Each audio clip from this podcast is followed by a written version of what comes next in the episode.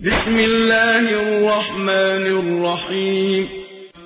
هو الذي أنزل من السماء ماء لكم منه شراب ومنه شجر فيه تسيمون. ينبت لكم به الزرع والزيتون والنخيل والأعناب ومن كل الثمرات إن في ذلك لآية لقوم يتفكرون وسخر لكم الليل والنهار والشمس والقمر والنجوم مسخرات بأمره إن في ذلك لآيات لقوم يعقلون وما ذرأ لكم في الأرض مختلفا ألوانه إن في ذلك لآية لقوم يذكرون وهو الذي سخر البحر لتأكلوا منه لحما طريا وتستخرجوا منه حلية تلبسونها وتستخرجوا منه حلية تلبسونها وترى الفلك مواخر فيه ولتبتغوا من فضله ولعلكم تشكرون وألقى في الأرض رواسي أن تميد بكم وأنهارا وسبلا لعلكم تهتدون وعلامات وبالنجم هم يهتدون أفمن يخلق كمن لا يخلق أفلا تذكرون وإن تعدوا نعمة الله لا تحصوها إن الله لغفور رحيم إن الحمد لله تعالى نحمده ونستعين به ونستغفره ونعوذ بالله تعالى من شرور أنفسنا وسيئات أعمالنا. من يهد الله تعالى فلا مضل له ومن يضلل فلا هادي له. وأشهد أن لا إله إلا الله وحده لا شريك له. وأشهد أن محمدا عبده ورسوله. أما بعد فإن أصدق الحديث كتاب الله تعالى وأحسن الهدي هدي محمد صلى الله عليه وآله وسلم. وشر الأمور محدثاتها وكل محدثة بدعة وكل بدعة ضلالة وكل ضلالة في النار. اللهم صل على محمد وعلى آل محمد كما صليت على إبراهيم وعلى آل إبراهيم في العالمين إنك حميد مجيد. وبارك على محمد وعلى آل محمد كما باركت على إبراهيم وعلى آل إبراهيم. في العالمين إنك حميد مجيد. فدرسنا هذا المساء من مدرسة الحياة. وهي عبارة عن شروح لكلام ابن الجوزي رحمه الله تعالى في كتاب سيد الخاطر. وكانت آخر مرة التقيت بكم في هذا الكتاب في رمضان الماضي في خاطرة بعنوان نفستي مصدور. وقد ألقيت ثمان محاضرات في هذه الخاطرة وبقيت أربعة. لم نتمها سنتمها إن شاء الله بعد ذلك. لكن اليوم سأتعرض لخاطرة قصيرة وفي نفس الوقت مهمة. جعلت لها عنوانا ألا وهو نعمة الفراسة قال ابن الجوزي رحمه الله تعالى إذا تكامل العقل قوي الذكاء والفطنة. والذكي يتخلص إذا وقع في آفة كما قال الحسن إذا كان اللص ظريفا لم يقطع.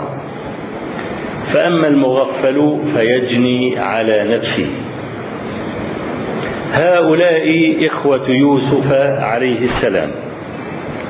أبعدوه عن أبيه ليتقدموا عنده وما علموا أن حزنه عليه يشغله عنهم وتهمته إياهم تبغضهم إليه. ثم رموه في الجب فقالوا يلتقطه بعض السيار. وليس بطفل إنما هو صبي كبير. وما علموا أنه إذا التقط يحدث بحاله فيبلغ الخبر إلى أبيه وهذا تغفيل. ثم إنهم قالوا أكله الذئب وجاءوا بقميصه صحيحا ولو خرقوه لاحتمل الأمر. ثم لما مضوا إليه يمتارون قال ائتوني بأخ لكم فلو فطنوا علموا أن ملك مصر لا غرض له في أخيهم. ثم حبسه بحجة ثم قال هذا الصواع يخبرني أنه كان كذا وكذا هذا كله وما يفطنون. فلما أحس بهذه الأشياء يعقوب عليه السلام قال اذهبوا فتحسسوا من يوسف. وكان يوسف عليه السلام قد نهي بالوحي أن يعلم أباه بوجوده. ولهذا لما التقيا قال له هلا كتبت إلي؟ فقال إن جبريل عليه السلام منعني. فلما نهي أن يعرفه خبره لينفذ البلاء كان ما فعل بأخيه تنبيها فصار كأنه يعرض بخطبة المعتدة. وعلى فهم يوسف والله بكى يعقوب لا على مجرد صورته. طبعا الكلام يبدو أنه معقد أو كأنه كالرمز لكنه على أي حال واضح.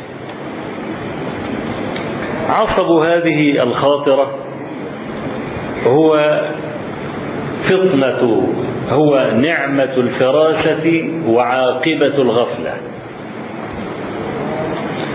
والفراسة ملكة يخلق المرء بها وقد يكتسبها لو أراد أن يصل إليها. كما في الحديث الذي يصححه بعض العلماء وهو في وهو موقوف وهذا هو الصواب فيه. ألا وهو إنما العلم بالتعلم والحلم بالتحلم. بعض العلماء يصح هذا الحديث والصواب أنه موقوف وليس بمرفوع إلى النبي صلى الله عليه وسلم. إنما العلم بالتعلم والحلم بالتحلم. العلم صفة مكتسبة. والله أخرجكم من بطون أمهاتكم لا تعلمون شيئا. ثم يتدرج المرء في طبقات العلم حتى يقال هو أعلم الناس. وتعقد عليه الخناصر أنه أعلم خلق الله. وقد يندهش المرء من كثرة ما يعرف هذا الإنسان في علم أو في علوم برغم أنه لما ولد ما كان يعلم شيئا. يبقى العلم صفة مكتسبة بخلاف الحلم. الحلم صفة جبلية زي العصبية. كان عصبي ده يولد هكذا. العصبية صفة جبلية والحلم أيضا صفة جبلية. فلما قرن ما بين الصفة المكتسبة والصفة الجبلية علمنا أنه يمكن بالصفة المكتسبة أن يصف إلى الصفة الجبلية. فيكون عالما حتى يقال ولد عالما كما أنه ولد حليما. ولما صنف الإمام الشوكاني كتاب نيل الأوطار وذكر أن بعض شيوخه طلب منه أن يشرح كتاب جد شيخ الإسلام اللي هو منطق الأخبار قال في مقدمة هذا الكتاب وقد يبلغ وقد يبلغ الطالع شأوى الضليع ويعد في جملة العاقلين المتعاقل الرقيع. يريد أن يقول أن الطالع اللي هو التلميذ يعني الصغير قد يبلغ شأوى الضليع. يعني يريد أن يقول أنا وإن كنت لست بأهل أن يقول لي شيوخي اشرح هذا الكتاب لأنني ما زلت طالعا لكن قد أبلغ شأوى الإيه؟ الرجل الضليع الكبير يعني ويعد في جملة العاقلين المتعاقل الرقيع المتعاقل الذي ليس بعاقل وهو رقيع أيضا ولكن لما ادعى أنه عاقل عد في جملة العقلاء فإذا قيل من العقلاء في البلد يقولون فلان وفلان. فيقولون هذا رقيع. يعني هذا متطفل على أهل العقل. يقول ولكن ظاهره يقول أنه عاقل. فالمرء قد يكتسب صفة حتى تصير كالجبلية بالنسبة له. الفراسة تتعلق بالحكمة وبعد النظر. فهي صفة جبلية. لكن قد يكتسبها المرء بالدأب والبحث عن هذا العلم. الشافعي رحمة الله عليه قال تعلمت الفراسة قبل أن أتعلم الفقه. وده كلام غالي. لأن الفقيه إن لم يكن متفرسا يضل في فتواه. ساعات المستفتي يجي عشان يضحك على المفتي ويديله معلومات غلط. صح المفتي ليس بمسؤول عن أي معلومة خطأ يعطيها المستفتي له. ليه؟ لأنه المفتي أسير السؤال. تديني سؤال خطأ أعطيك الجواب على قدر سؤالك.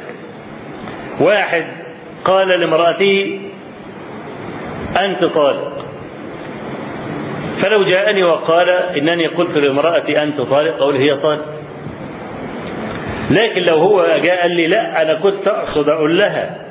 غري من وشي فسبقني لساني وقلت أنت طالق أقول له لا لا يقع الطلاق طب هو مخبي الحدوتة في جواه. يعني هو الآن يخدعني خليه يريد أن يقول أنت طالق فعلا. ولكن لما قال لي أنا كنت أقصد كذا وكذا وأنا قلت لا تقع هذه الطلقة خلاص أنا بريء. هو المسؤول. لكن أحيانا المفتي قد يلجأ إلى حيلة ليستخرج الحق. ودي تحتاج إلى فراسة عندنا مثلا سليمان عليه السلام في الحديث المشهور هو في الصحيحين حديث أبي هريرة رضي الله عنه لما اختصمت امرأتان في ولد في غلام. كل واحدة تقول هذا ابني كل واحدة لها ابن فعلا جاء الذئب أكل ولد أو أخذ ولد من الولدين الصغار فاختصمت المرتان على ولاد الباقي كل واحدة تقول هذا ولدي. اختصموا لداود عليه السلام فأعطاه للمرأة التي يظهر أنها أمه. طب هيظهر أنها أمه إزاي؟ عمالة تبكي وتولول والكلام والتانية سكت والأنبياء يحكمون على ظاهر ما يرون. كما قال النبي صلى الله عليه وسلم إنما أنا بشر أقضي بينكم على نحو ما أسمع. برغم أنه يوحى إليه ولكن يقضي على نحو ما أسمع. فمن قضيت له من حق أخيه بشيء فأخذه فإنما أقطع له به قطعة من النار. فكذلك الأنبياء إنما يحكمون على ظاهر ما يرون. فداود عليه السلام قضى لإحدى المرأتين بالولد. لما خرجتا من عند داود لقيتا سليمان عليه السلام. فشكت المرأة التي هي أم الولد حقيقة.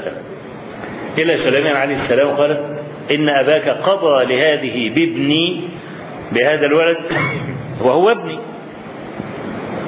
فقال سليمان عليه السلام إيتوني بسكين أشقه نصفين. خلاص طالما مش عارفين هو ابن مين بالضبط. نسيبه نصفين كل واحدة تاخد نصف طب هو يعني سليمان عليه السلام لا يعلم إن الولد إذا قسمه نصفين أنه سيموت؟ ولا هذه ستستمتع ولا هما الاثنين كل واحد ياخد نص بتاعه يدفنه يعني ما فيش واحدة هتاخد حاجة. فلما قال هذا شهقت إحدى المرأتين وقالت لا أريده أعطه لها فحكم به لها. ما ده نوع من الإيه؟ هذا نوع من الفراسة وروى ابن عساكر في تاريخ دمشق أن سليمان عليه السلام أن داود عليه السلام عرضت عليه قضية. رجل أراد أن يتزوج امرأة فأبت عليه. فأراد أن يفضحها. فذهب إلى داود عليه السلام وقال إن هذه المرأة تعاشر الكلاب. فطبعا ده حكمها ليه؟ القتل على طول. فالمهم إن عرضت قضية القضية على سليمان عليه السلام. طب مين اللي بيتهم المرأة بأنها بتعاشر الكلاب؟ ثلاثة أربعة. جاب كل واحد لوحده قال له أنت شفت الموضوع ده؟ قال نعم. قال ما لون الكلب؟ قال له أبيض. أما ركنه على جنب. هاتوا الثاني أنت رأيت قال له آه. قال له ما لون الكلب؟ قال له أسود. قال طيب اركنوه هاتوا الثالث كل واحد جاب لون شكل تمام؟ فقتلهم جميعا. ونجت الايه المرأة وده نوع من الحيل ولذلك لا بد أن يكون القاضي ذكيا صاحب فراسة ينفعش القاضي يبقى قدامه القانون أو شوية قوانين يقعد يقرأ ويقول. لا لابد أن يبذل أن يبذل الوسع في معرفة الحق ليرده إلى صاحبه. ولذلك أنا بستغرب على قضاة النهارده. أنا سمعت وزير العدل مرة أحد وزراء العدل يعني السابقين يقول إن القضايا اللي في المحاكم المصرية 11 مليون قضية. طب كم قاضي بيحكم في ال 11 مليون؟ قال عدة آلاف. يعني أحد القضاة أخبرني إن هو مطلوب منه أن يحكم في السنة في 400 قضية. في السنة. يعني لو حكم في كل يوم بقضية وثلث ولا قضية وربع ولا قضية وخمس كل يوم. طب القضية كيف يحكم يحكم فيها هذا القاضي إن شاء الله يكون أذكى خلق الله؟ هو مش في واحد يقدم مستندات وتاني بيقدم مستندات؟ مش لازم يقرأ دي ويقرأ دي ويعرف الحق فين ويشغل الدماغ بتاعه؟ ده هو يعني لو حكم مثلا ب 60 70 قضية في السنة يبقى كتير. لما يحكم ب 400 قضية يكون الرول بتاعه 400 قضية في السنة مثلا. ده كيف يحكم؟ وإزاي يشغل دماغه علشان يستطيع أن يرد الحق إلى أهله؟ ولذلك الأحكام بتكون مسبقة. ده محكوم عليه بالإعدام ده قبل ما يجي. وده محكوم عليه بالسجن وده محكوم عليه بالجلد والكلام ده. فهو القاضي لابد أن يكون صاحب فراسة. الشافعي رحمة الله عليه يقول إنه تعلم الفراسة قبل أن تعلم الفقه ولذلك رزقه الله سبحانه وتعالى القبول في الأرض. شوف لما يكون واحد أحد أربعة يتبعه مليار مسلم. مش هقول مليار و... لأن النص ده خليه الجماعة الشيعة والجماعة اللي, اللي مش تبعنا خالص. لكن على الأقل في مليار سني أو رجل ينتسب للنادي السني أو 800 مليون. بعد ما تخلي 700 كده في الهواء على حسب المذاهب والملل والنحل. تخيل مثلا لما يكون الشافعي ده بيتبعه 200 مليون في العالم. وهذا شخص فرد يتدين بمذهبه وطريقته في الفقه في حدود مثلا 200 مليون أو 300 مليون. فتعلم الفراسة وكانت الفراسة تطلب قديما. عشان كده إحنا بنقول لأي رجل يتصدر لتعليم الناس أو للقضاء بين الناس لابد أن يدرس الفراسة. طب ما فيش كتب للفراسة مثلا ممكن إنسان يصل إليها الآن.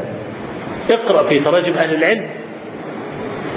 وانظر في تراجم أهل العلم ماذا كانوا يفعلون وكيف كانوا يتصرفون.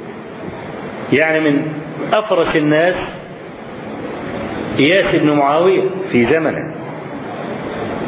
إياس بن معاوية كما ذكر المزي في تهذيب الكمال في ترجمته وذكر حكايات عن فراسته. يقول أن دهقانا أن دهقانا أحد اللي هم الجماعة اللي بيشتغلوا في السكر والنبيذ والخمر والكلام ده. جاء إلى إياس وقال ما تقول في السكر؟ اللي هو فيه ما يسكر يعني. قال حرام.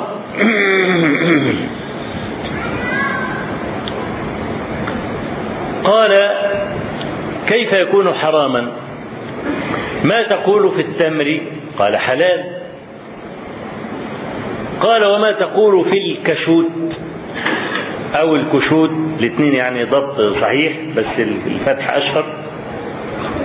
الكشوت ده عبارة عن نبات يتعلق بالأغصان أغصان الأشجار وليس له جذر. بتاخد الورق بتاعه ترميه في المية اللي بتحط فيها التمر والكلام ده علشان إيه؟ علشان تعمل النبيذ يعني. قال ما تقول في الكشوت؟ قال حلال. قال ما تقول في الماء؟ قال حلال. قال حلال. في حلال في حلال. مش هقول لك حلال حلال حلال. ده راح زمنه ده. ها؟ ما عادش المذهب الثلاثي ده ما عادش خلاص. حلال التمر في حلال الكشود في حلال الماء. كيف يكون كيف يكون كل هذا حراما؟ فقال له هو دي الفراسة بقى. تكون جاهز على طول. عندك عندك قال ما تقول لو قذفتك بكف من تراب؟ أيوجعك هذا؟ قال لا. قال فلو قذفتك بكف من ماء أيوجعك قال لا.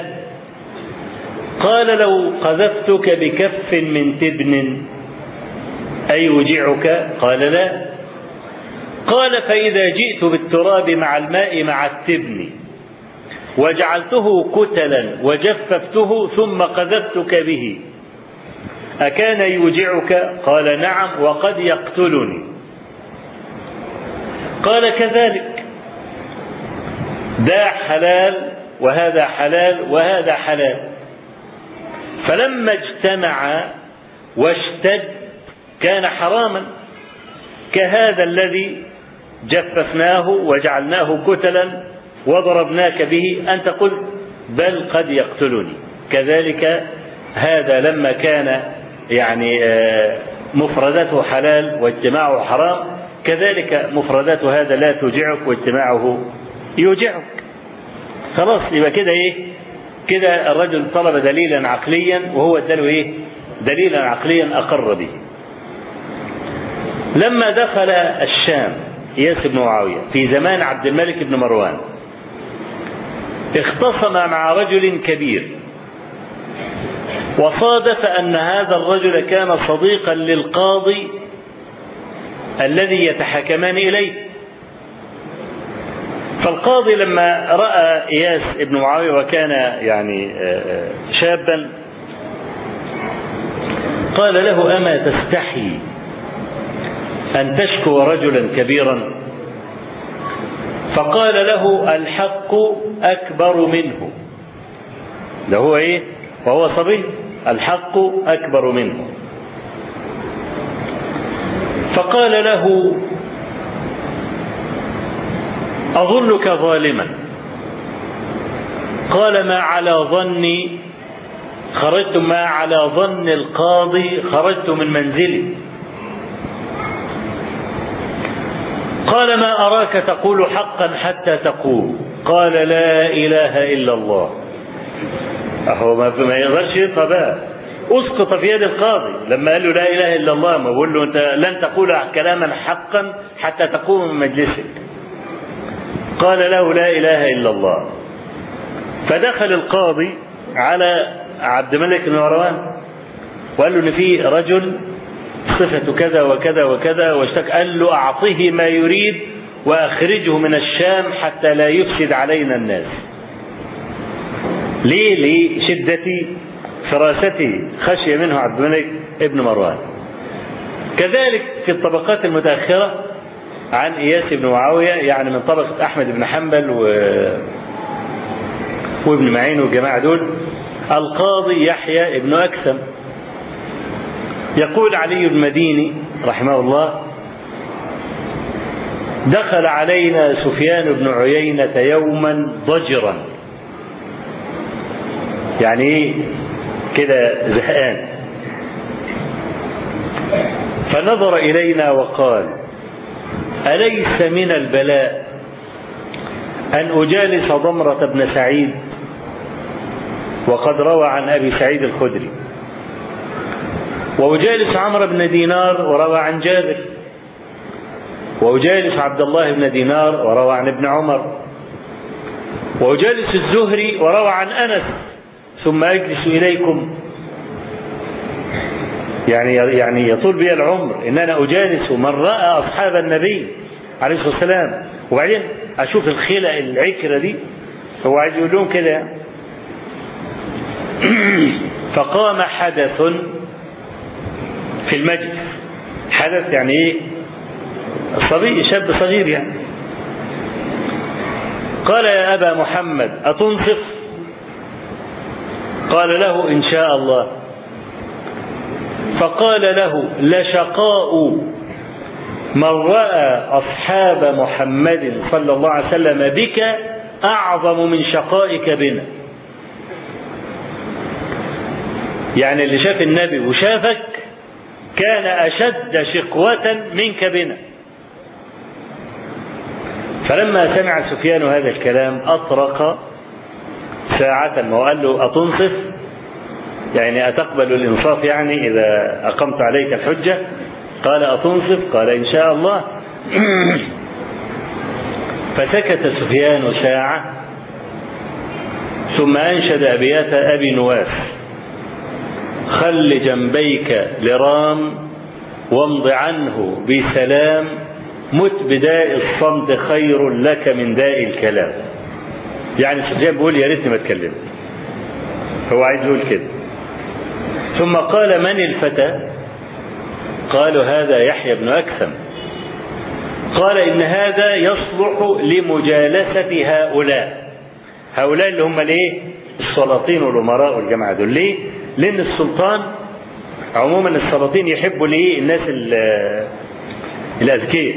يحبش واحد بقى إيه؟ يعني غبي. ليه؟ عشان يتخلص. السلطان دائما تعرض عليه مشاكل الناس ويقع دايما في ورطات والكلام اللي عايز الحاشية اللي حواليه تكون ذكية. يحصل فيه نوع من الخلاص. ولا يخلصه إلا الايه؟ إلا الحاشية. لما المأمون رأى يحيى بن أكثم كلف به حبه قوي ورأى فيه مخيل الذكاء فولاه قاضيا على البصرة هو ابن 17 سنة. ف الجماعة بتوع البصرة مش عاجبهم الكلام لأن كان في البصرة من هو أعلى سنا منه وأقعد في العلم منه. إزاي يبقى هو القاضي بتاع البصرة كلها يعني؟ فحبوا إيه يتريقوا عليه يعني؟ فواحد بيقول له إيه؟ كم سن القاضي؟ سنك كم سنة؟ عشان يقول له سن 17 سنة مثلا ولا حاجة. كم سن القاضي؟ قال سني هو سن عتاب بن أسيد لما ولاه النبي على مكة. ها؟ خلاص يعني اخرس بقى.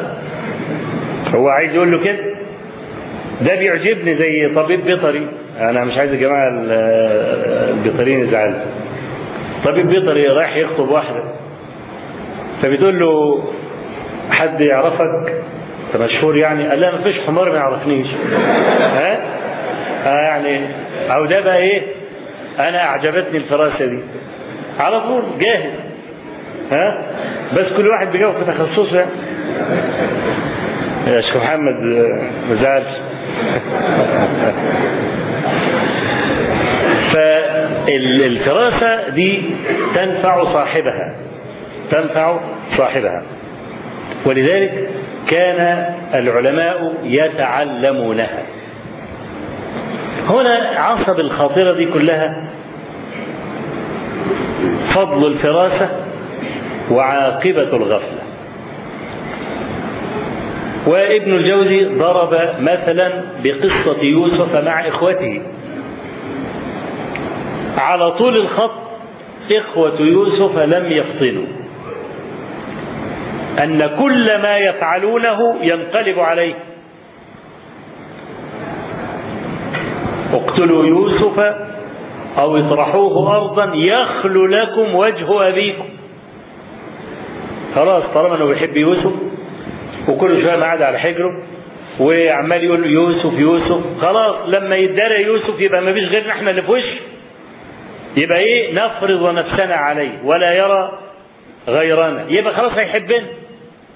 وما علموا أن المرء له قلب واحد يتحرك به. إن تعكر هذا القلب تعكرت النعم كلها وتبدد سلام النفس. زي مثلا يكون راجل واحد راجل متجوز اثنين مثلا. تقوم واحدة تعكنن عليه. مثلا. طب بتع... بتعكن عليه ليه؟ علشان تاخده من التاني. تقوم هي كمان تشرب المر. يبقى لا هي استمتعت ولا تركت الأخرى تستمتع ليه؟ لأن الرجل له قلب واحد. هذا القلب إن كان محفوظا خلاص سلامه وطمأنينته تمتد على الجميع. إن تعكر هذا القلب خلاص لا ينتفع المرء بنفسه ولا ينفع غيره إذا تعكر سلام قلب فابن الجوزي هنا بيقول إذا تكامل العقل قوي الذكاء والفطنة. والذكي يتخلص إذا وقع في ورطة. ولو تفتكروا قصة الحجاج بن يوسف الثقفي لما طلب القبض على رجل فلم يجدوه فقبضوا على أخيه.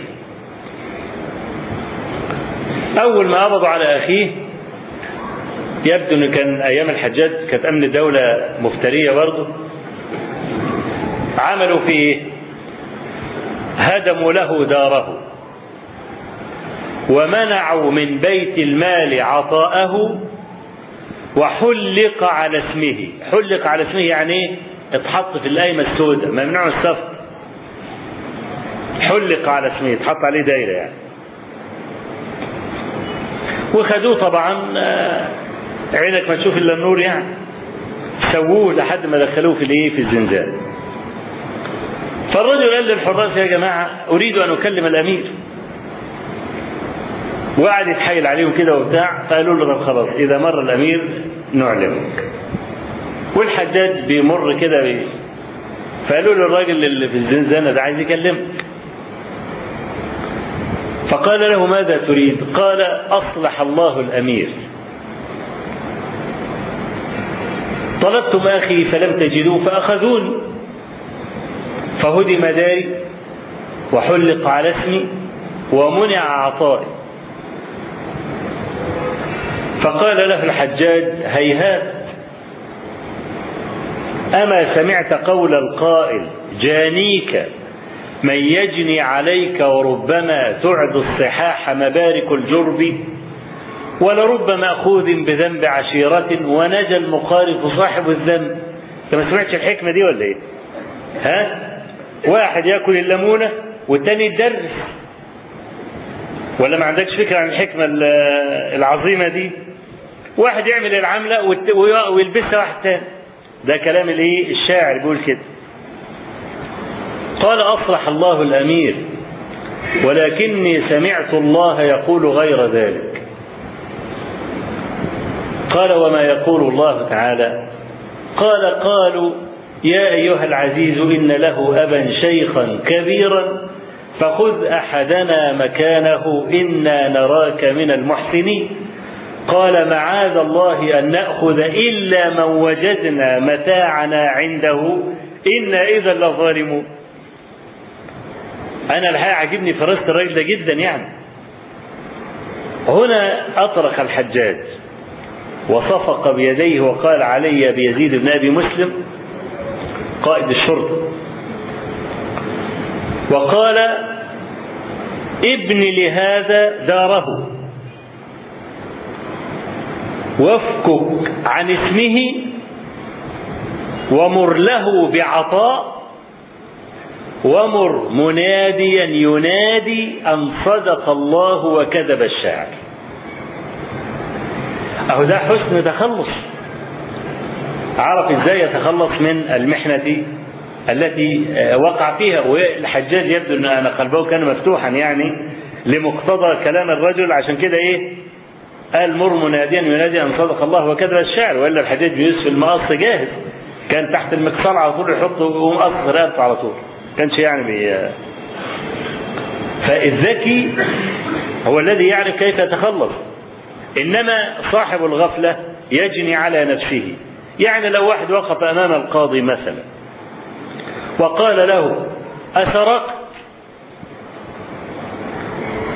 فأراد أن يتكلم بكلام صحيح. قال أيها القاضي وهل هناك معصوم؟ طب ده ودى نفسه ده ولا لا؟ طب الكلمة بتاعته كلمة صحيحة ولا غلط؟ ها؟ أو كأن يقول له أيها القاضي لا معصوم إلا الأنبياء. يبقى دي معناها أن أنا إيه؟ أنني سرقت طب ده واحد لما يتكلم بكلمة صحيحة في غير مكانها. زي ما أنتم سامعين كده. يبقى لبس نفسه تهمة ولا لا؟ ما بيتحنجل اهو. زي ما صح أن رجلا سمعه عمر يقول لآخر والله ما أبي بزان ولا أمي بزانية. فجلده عمر حد القاذف. طب هو الراجل قال حاجة؟ قال لك معنى أن تنفي عنهم التهمة كأنك تتهمهم فهذا فيه إشعار بالتهمة لما تقول ما أبي بزان ولا أمي بزانية يبقى ده كأنه ده في إشعار بالتهمة يبقى كأنك أنت بتقذف فجلده عمر رضي الله عنه ليه؟ لهذا الإيه؟ لهذا الإشعار. فيقول لك المغفل يجني على نفسه بخلاف الذكي يتخلص. وجاب كلام الحسن البصري إذا كان اللص ظريفا لم يقطع. يعني إيه يقصد؟ إن اللص ممكن يتخلص من الورطة إذا أمسكوه. زي أي واحد يعني يعني مثلا الحجاج بن يوسف الثقفي كان بيتفسح في يوم من الأيام وبعدين إيه تنكر ف قابل واحد قال له ما تقول في الحجاج فقال لعنه الله.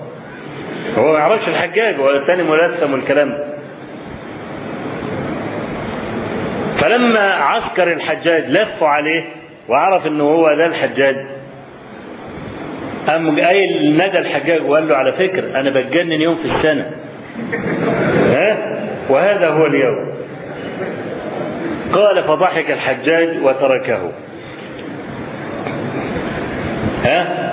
وهو بيعرف يتخلص من ال من الورد إذا كان اللص ظريفا لم يقطع. يعني يقول لك إنه يستطيع أن يتخلص حتى لو كانت السرقة يعني ثابتة عليه يمكن له أن يتخلص.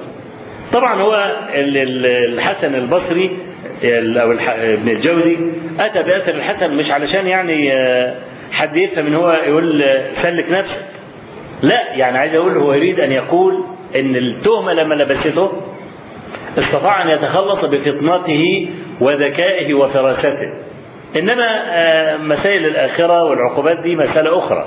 يعني أرجو أن بس عشان مفيش حد يفهم إيه؟ يفهم خطأ. وقبل أن أدلف إلى قصة يوسف وأن إخوة يوسف أنهم لم يفطنوا تذكرت الآن حديثا رواه الإمام البخاري في كتاب المغازي. لولا أن البخاري روى هذا في صحيحه وقيل لي كحكاية ما صدقتها. جعفر بن عمرو بن أمية الضمري يقول خرجت أنا وعبيد الله بن عدي بن الخيار وكانوا في الشام. فقال له جعفر ابن عمرو بيقول لعبيد الله بن عدي بن الخيار. هل لك في وحشي؟ نسأله كيف قتل حمزة؟ قال له ماشي. كان وحشي يسكن في حمص. فنزلوا حمص وسألوا على أين بيت وحشي؟ قالوا أشاروا إلى قصر وقالوا له إيه هو يسكن في هذا القصر قال فرأيناه كأنه حميد حميد يعني أسود شديد السواد يجلس في ظل قصره. قال فوقفنا عليه. وعبيد الله معتجر بعمامته لا يرى منه غير عينيه وقدميه ملثم يعني. فقال له عبيد الله بن عدي يا وحشي هل تعرفني؟ قال لا والله. غير أن عدي بن الخيار تزوج امرأة يقال لها أم قتال بنت أبي العيس. فولدت له غلاما فكنت أسترضع له في مكة فناولتها إياه فكأني أنظر إلى قدمي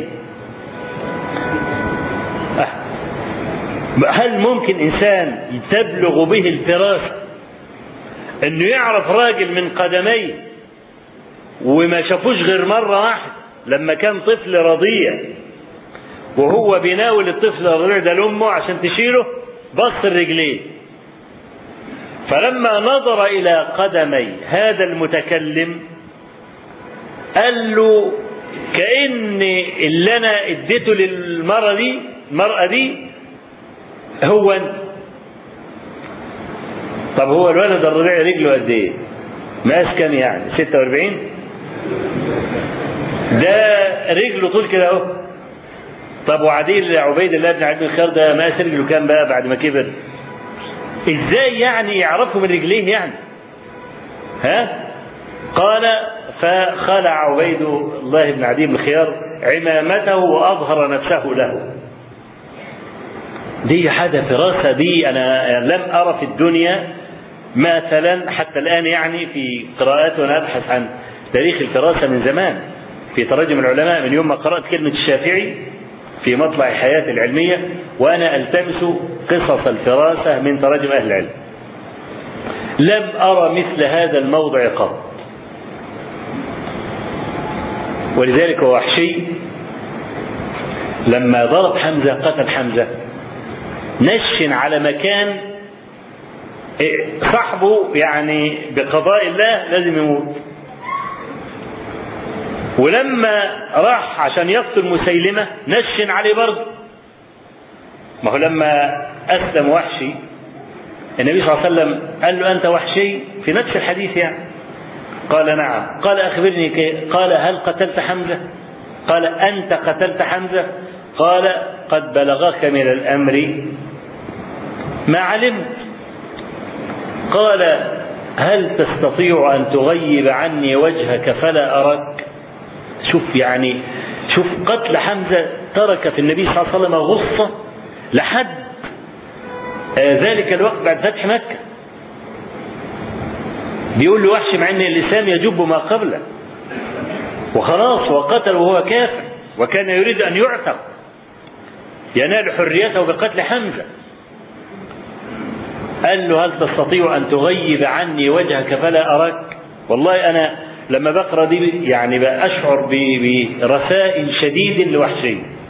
محروم من النبي عليه الصلاة والسلام. ما يعرفش يكلمه ولا يعرف يقعد قدامه ولا يعرف يسلم عليه ولا الكلام. قال له ما اشوفش وشك. فبعد ما النبي صلى الله عليه وسلم مات عليه الصلاة والسلام وحصلت فتنة مسيلمه والكلام ده قال مسيلمه لا أخرجن قال حمزة وحشي لا أخرجن إلى مسيلمة لعلي أكافئ به حمزة. يعني بقى إيه أكفر عن إيه؟ عن ذنب يعني. فبنت جارية كما قال عبد الله بن عمر قالت قتله العبد الأسود. فكان وحشي يقول قتلت خير الناس وشر الناس. قال قتل حمزة وقتل مسلمة الكذاب. آه نيجي بقى على المثل اللي ابن الجوزي بنى الخاطرة كلها عليه وهو فعل إخوة يوسف مع يوسف عليه السلام.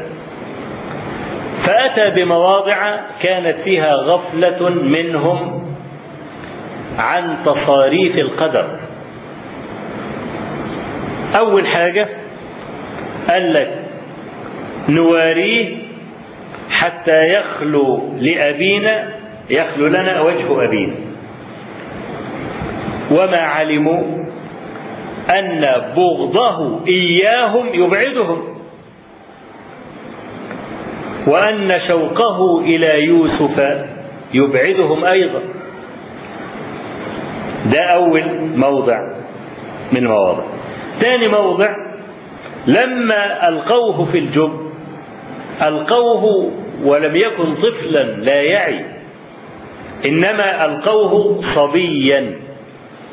الصبي ده معناه إيه؟ معناه أنه يعي. أفلا يأمن هؤلاء أن يقص يوسف خبر إخوته معه فيبلغ الخبر أباه؟ ده تغفيل ده الموضع الثاني اللي ابن الجوزي بينبه عليه. يعني لما انت تأتي وتعمل عملة مش كويسة مع إنسان يعي ويفطن ده بيتكلم فيفضح.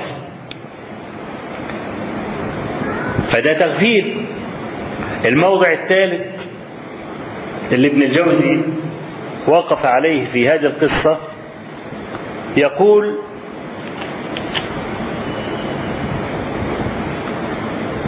وبس ابن الجوزي بيعتمد في الكلام ده على إسرائيليات. لا تصح. يعني منها اللي هو اعتمد عليه قال إن هم لما جاءوا بالقميص جاءوا بالقميص سليما لم يخرج. فقال يعقوب ما أرحم هذا الذئب. خلعه القميص ثم أكله. ما فهمش ديب يعني ياكل واحد والقميص بتاعه سليم. ده الأول خلعه القميص الأول عشان إيه؟ كده عشان ياكله مشف يعني. فقال ما أرحم هذا الذئب؟ فيقول ابن الجوزي هنا إن هم لما جاءوا بالقميص جاءوا به صحيحا. فلو أتوا به مخرقا لاحتمل الأمر. يعني كانوا يقطعوه. يبقى الديب إيه؟ قطعه هو بيحاول إن ياكله وبتاع ام مزق ليه؟ مزق القميص. قال لك ده الموضع الثالث في هذا التغفيل. الموضع الرابع يقول لما مضوا حصل قصة الصواع بقى والكلام ده ويوسف عليه السلام وضع صواع الملك في رحلهم وقال ائتوني بأخ لكم من أبيكم. طب ما كانش واحد منهم يفكر يقول طب إحنا نطلع إيه أصلا في مصر؟ وإحنا ناس مش معروفين وما حاجة الملك إلى أخينا. ما فيش حد سأل نفسه هذا السؤال. وقال لماذا نحن بالذات دون سائر الخلق؟ حتى لما حبسه بحجة وقال إن صواع الملك فقد. وإحنا هنفتش رحالكم جميعا وبدأ برحلهم قبل برحل الناس قبل رحالهم عشان تنطلي عليهم المسألة. وباش على طول لا أصواع الملك في رحالهم هم. ما فيش حد برضه فطن لما قال الصواع أخبرني بكذا وكذا دي كلها اعتماد من ابن الجوزي على الإسرائيليات يعني. قال لك لم يفطنوا. أبدا. كل دي قرائن في قصة واحدة. ومع ذلك لم يفطن واحد منهم كما فطن أحد أصحاب الجنة اللي مذكورة في قصة في سورة القلم فطن. بعد ما أحبوا أنهم يمنعوا الفقراء الحق الذي كان والدهم يعطيه الفقراء. فطن أحدهم فنجاهم أنجاهم الله بفطنة واحد منهم اللي هو أوسطهم. لكن هؤلاء لم يفطن واحد منهم. ثم جاء ثم ذكر ابن الجوزي بعد ذلك برضه كلام مأخوذ من قصص الإسرائيلية أن يوسف عليه السلام لما التقى بأبيه قال لما لم تكتب لي؟ إنك أنت موجود والكلام ده؟ قال إن جبريل نهاني. طبعا كل ده كما قلت لكم لا يثبت لكنه ذكر كلمة أحب أن أفسرها. يقول وكان يوسف عليه السلام قد نهي بالوحي أن يعلم أباه بوجوده. لما التقيا قال له هلا كتبت إلي؟ فقال إن جبريل منعني. تعليق ابن الجوزي بقى. يقول فلما نهي أن يعرفه خبره لينفذ البلاء كان ما فعل بأخيه تنبيها. فصار كأنه يعرض بخطبة المعتدة يعني يقول ابن الجوزي لما نهي أن يعرفه خبره يعرف أباه يعقوب خبره إن إخواته رموه في الجب وإن التقطه بعض السيارة وإنه دخل قصر العزيز وإنه بقى وزير الخزانة. في مصر يعني هو الذي على خزائن مصر الكلام ده ولم يكتب لأبيه إطلاقا طيلة هذه المدة أنه موجود في مصر. ليه؟ قال لك لينفذ البلاء الذي قدره الله عز وجل. قال كان في هذا تنبيه لإخوة يوسف كالذي يعرض بخطبة المعتدة. خطبة المعتدة ده ورد في حديث حديث فاطمة بنت قيس. لما طلقها أبو عمرو بن حفص الحديث عند مسلم وغيره البتة. طلقها البتة يعني طلقها إيه؟ طلاقا بائنا. فبعدما انقضى انقضت عدتها جاءت فقالت يا رسول الله إن أبا الجهل ومعاوية بن أبي سفيان تقدما لي ليخطباني. فقال لها أما معاوية فصعلوك لا مال له وأما أبو الجهم فلا يضع عصاه عن أهله ولكن انكحي أسامة ابن زيد. قالت فكرهت ذلك. ليه؟ لأن أسامة بن زيد كان أسود اللون. وأبوه كان أبيض.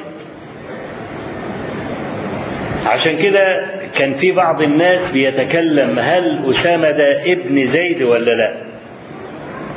وانتوا عارفين زيد بن حارثة ده كان النبي صلى الله عليه وسلم تبناه. وبعدين فكان هو الحب. فلما ولد أسامة صار أسامة هو الحب ابن الحب. خلاص؟ فكان النبي صلى الله عليه وسلم إيه؟ متأذي من الكلمتين اللي الناس بيقولوهم دول. إزاي واحد أبيض يخلف واحد إيه؟ أسود يعني. فكان أسامة في يوم من الأيام نايم جنب أبوه. فمر قائف القائف اللي هو بيعرف الأنساب. زي النهارده إيه بتاع الحمض النووي والكلام ده النهارده عشان يعرفوا ده ابن دي ولا ده ابن ده ولا الكلام ده يقوم يقول لك إيه نعمل تحليل. كان زمان في واحد اسمه القائف. القائف ده هو اللي بيعرف ده ابن مين؟ ده الولد ده مولود لأبيه ولا مولود من سفاح فواحد قائف معدي فبص لرجليهم الاثنين فدي زي وحشية كده بص رجليهم الاثنين فقال هذه الأقدام بعضها من بعض. قالت عائشة راوية الحديث حديث صحيح. قال فدخل النبي صلى الله عليه وسلم علي مسرورا يتهلل. وقال لها أما سمعت ما قال القائف؟ قالت وما قال يا رسول الله؟ فقال وحكى لها الحكاية. إن القائف مر بأسامة وزيد نايمين جنب بعض فقال هذه الاقدام بعضها إيه؟ هذه الاقدام بعضها من بعض. يعني ده ابن ده. فأسامة كان أسود اللون.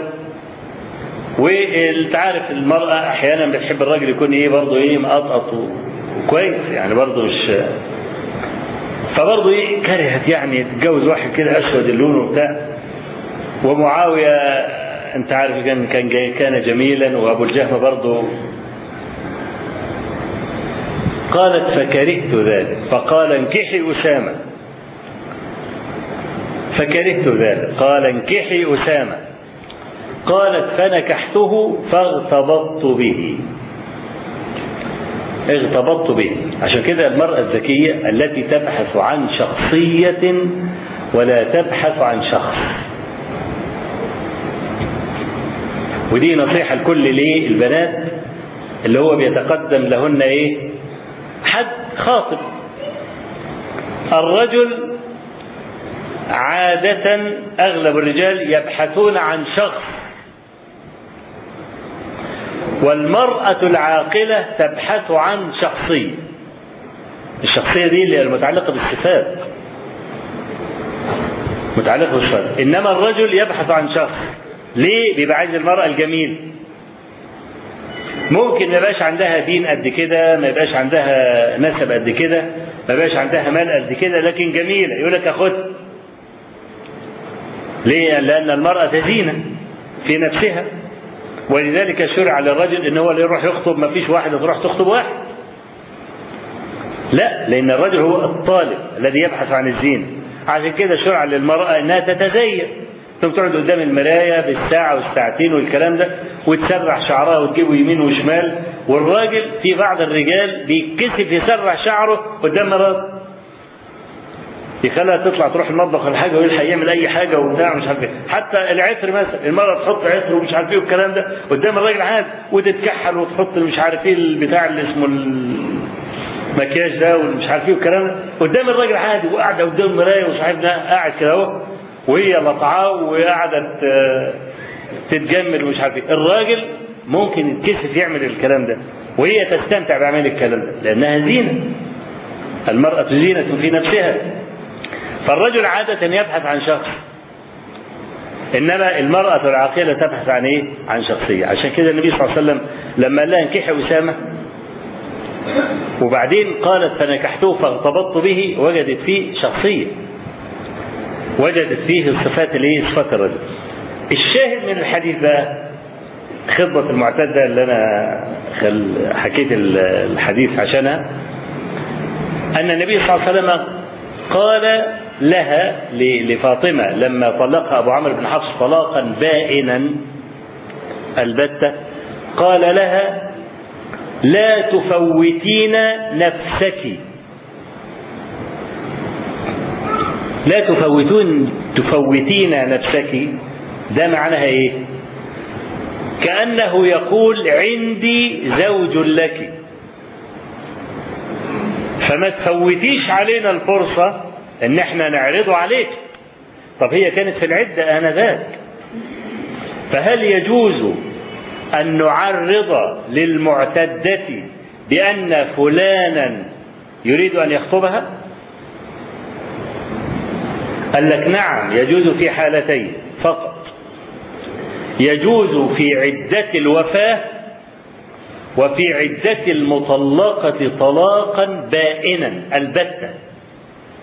لكن لا يجوز في الطلاق الرجعي. ليه؟ لأنها ما زالت امرأة لمين؟ للذي طلقها. طلقها أول مرة. خلاص لسه امرأته مش حد يقدر يتقدم لها. إلا إذا انقضت شهور العدة خلاص أصبحت امرأته وامرأة غيره. الطلقة الثانية كذلك. لا يجوز لأحد أنه يتقدم لها في شهور أو في فترة العدة. الطلقة الثالثة لو أن الرجل طلق امرأته طلاقا بائنا يبقى خلاص لا تحل له حتى تنكح إيه؟ زوجا آخر. خلاص ما عادتش تفرق بقى.